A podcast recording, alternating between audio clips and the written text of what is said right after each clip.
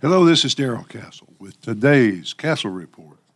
Today is Friday, the 8th day of January, and this, the year of our Lord 2021. And on this report, I will be talking about the State of the Union. I'm not referring to a speech given by some politician, which is just a campaign ad, but the actual State of the Union as I see it. When the events at the Capitol happened on Wednesday, I had to completely revise this report from a year in review format to where we are now. Where are we now? That's the question. So let's take a look.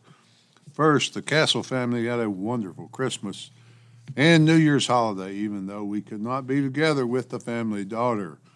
She's been feeling a little under the weather lately, which is a concern to us because Los Angeles is completely locked down. That makes it very difficult to see her if she got really sick Joan and I leave her in God's hands. We try to deal with that as best we can. The state of America right now, after four years of Donald Trump, after one of the most tumultuous years in my lifetime, after a very tumultuous week as well, the state of America is not good. In fact, the situation in this country is a mess, or as the old sheriff in the film No Country for Old Men said, this is a mess, but if it ain't, it'll do till the mess gets here. The best metaphor I've heard to describe it all is this one America's dead. The Republicans root for the corpse, and the Democrats root for the maggots. The events that occurred at the Capitol on Wednesday of this week, apparently, in protest of the Senate confirming the Democrat theft of our country, have caused a firestorm of activity. Some have called for the president to be removed, even though he only has a little over a week to go. It is unknown, at least to my knowledge, whether the people who invaded the Capitol were all Trump supporters or whether Antifa or some other terrorist group invaded their ranks for a false flag attack, as usual. There will be no real investigation. The Washington Post called these people a mob The headline in my newspaper, the Memphis Commercial Appeal, said, Riot at the Capitol. It was all very uncharacteristic of Trump supporters to be that violent. I suspect at least some false flag instigators were in the mix. Remember, there were no riots in Portland, no riots in Seattle, in Minneapolis, no riots in New York or Washington, D.C. Those were all mostly peaceful protests, even though there was a lot of burning, a lot of looting. Let's assume for a moment that those at the Capitol were truly Trump supporters. What would provoke them to invade a building that is symbolic of representative government, therefore, serve as a threat to that government? To say the Capitol is sacred ground is an exaggeration, but it's certainly very important ground to desecrate it as they did. Very un- uncharacteristic of any person who would call himself a patriot. President Trump missed an excellent chance to finally stand on the moral high ground. He should have said something like this This election was stolen from me. I have plenty of evidence to that effect, but the courts will not look at the merits of the evidence. I therefore encourage you to accept this election and join with me in a peaceful transition. That would have set him up as an iconic figure in the future, but the moral high ground is apparently not his home. Many on the left expressed shock and outrage that such people were running around loose. They have no such qualms about Antifa and Black Lives Matter, however.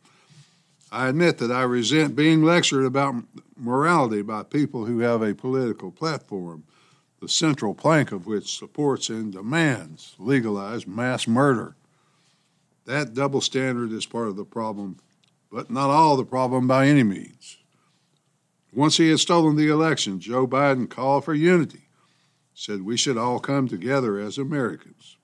After four years of relentless efforts at division by Democrats, who then sought more and more division, more and more conflict, Democrats have spent many years dividing us into groups, pitting those groups against each other as they compete for scarce resources, constantly favoring one group over another to keep them at each other's throats is a common Democrat tactic. No, there will be no unity, Joe. I'm afraid there will be no unity. We will not make peace with our enemies on this occasion. Oh, we recognize that you Democrats, the enemies of liberty, the enemies of representative government, of free elections, of Christianity, of America, and of Western civilization, have won. We recognize that you have taken from us our country, even our children. We recognize we will probably never win another national election because of your destruction of our country, your mass immigration, your crowding of groups of dependent people into massive cities, especially on the coast. You're using of our labor to buy your votes by providing blips on your computers and scraps of paper to people instead of real jobs that produce real wealth. Tell us constantly how wicked we are, that we carry some type of original sin that makes us all racist from birth. Tell us how uncaring, unpatriotic, and selfish we are if we appear in public without a mask or if we leave our homes at all, then go and do the very thing you have accused us of doing. That's the Democrat way, after all. Continue to have your captive propaganda ministry, better known as the mainstream or electronic media, shut down our freedom of speech. Deny us the opportunity to respond to your lying accusations. We need those things to fuel our anger and inspire our rage. Just keep tightening the bands little by little. Then suggest unity and see what happens little by little, now by leaps and bounds the chains of autocratic top down control are being forged for us. Those same chains being forged for all those self righteous people who lick the hand that now feeds them as well, unfortunately. They are apparently too stupid or perhaps just too ignorant to understand the Jews in the camps who were bigger and stronger than other Jews were chosen to herd their fellow Jews into gas chambers, hoping against hope that the Nazis would kill them last. When our self righteous ones wake up one day behind the electronic wire, there will be no one left to support them. No, Mr. Biden, there will be no unity. There will be no peace. The trend is probably heading in the other direction toward disunity and chaos. The marriage seems to me to have encountered irreconcilable differences. So when you come home drunk, beat me and tell me it's all my fault. I have no choice but to accept your terms or separate from you if you want peace and unity. You can join with us in attempting to save liberty. The ignorance of your supporters is something we can at least take small comfort in.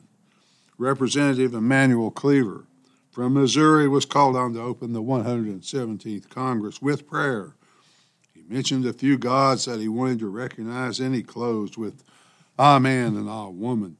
Apparently, too ignorant to understand man is not masculine, but at least we have hope, some entertainment value when we realize our enemies are that ignorant. Speaking of entertainment, that's been taken from us as well the virus and the pontificating, self righteous, multimillionaire athletes and multi billionaire owners with their social justice demands have deprived us of the relief we used to find in the circus. They still give us a little bread from time to time in the form of their computer blips. They hand out when they have done something so egregious the country is on the verge of breakdown. Social justice, you say, you want justice. But I doubt if that is really what you want. Most of us, in the darkness of our hearts, realize what is there. We may scream justice, but that is far from what we want. If justice is what we want, we should all embrace capitalism because it gives you what you deserve, not what you want, and that is true justice. Capitalism is not a system, it's just what happens. When people are allowed to decide among themselves who gets what, socialism is a system. A system imposed on people by a centralized governmental authority in an effort to get what they want, they call it justice, and they ruin it all. What then is justice, social or otherwise? Webster says that justice is the quality of being just, righteousness, equitableness, moral rightness. Our friends in the UK define it as a system where like cases are treated the same. Considering those definitions, I submit to you that justice is not what people want at all. They don't want to be treated the same, they want to be treated differently. For example, they would prefer not to be sent to jail for crimes they have committed. They would prefer to have people feed their babies that they want or can't feed, mercy perhaps, grace perhaps, but not justice. To conclude this rant, I'm afraid the fatal disease of which this nation suffered was contracted long ago, before COVID 19, long before Donald became the orange man bad, it probably started to manifest its symptoms on Christmas Eve in 1913. Right now, it's well advanced. Orange Man Bad promised to cure it, but he didn't. He did not stop mass immigration, did not drain the swamp, did not end political correctness, did not reverse critical race theory, and did not end the Federal Reserve as he said he would. His expect, uh, supporters expected him to. A series of catastrophic mistakes compounded it all. Now it's completely out of control, probably irreversible. There are so many problems with so many causes. I could go on all day, but this is tiring.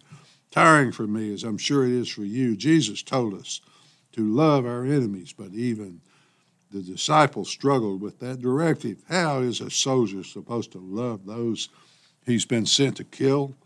I don't know. No one seems to be able to explain it to me. Joan tells me every day I'm not supposed to hate my enemies even though they seek my destruction. I know she's right. I also know the imprecatory prayers of David and others in the Psalms. Looking at these problems in depth as I do each week makes me want to put on dark glasses and put stuffed cotton in my ears. But then I have to put a clothespin over my nose to keep out the rot if you saw a man pour gasoline on himself, you'd probably avert your eyes as he lit the match because the sight would be too horrifying to watch. Averting my eyes from this looming catastrophe seems appealing right now. Today's Friday, though, folks. That's happy day for Joan and me. Let's go home, have a glass of champagne. Yes, I think that would help. Let's do that. Finally, folks, Western civilization, well, it seemed like a good idea at the time. At least that's the way I see it. Till next time, folks, this is Darrell Castle. Thanks for listening.